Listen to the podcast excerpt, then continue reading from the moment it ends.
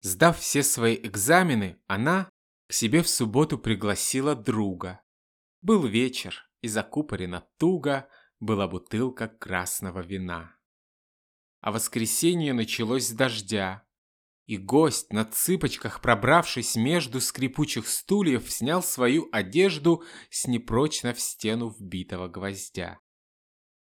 Она достала чашку со стола и выплеснула в рот остатки чая.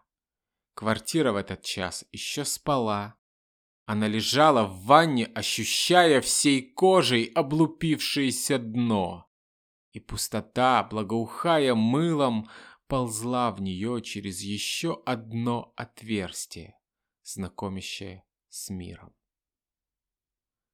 Дверь, тихо притворившая рука, была, он вздрогнул, выпачкана, Пряча ее в карман, он услыхал, как сдача свина плеснула в недрах пиджака. Проспект был пуст, из водосточных труб лилась вода, сметавшая окурки. Он вспомнил гвоздь и струйку штукатурки, и почему-то вдруг с набрякших губ слетела ругань.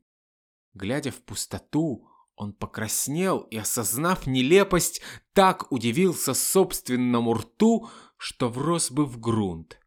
Не покажись, троллейбус.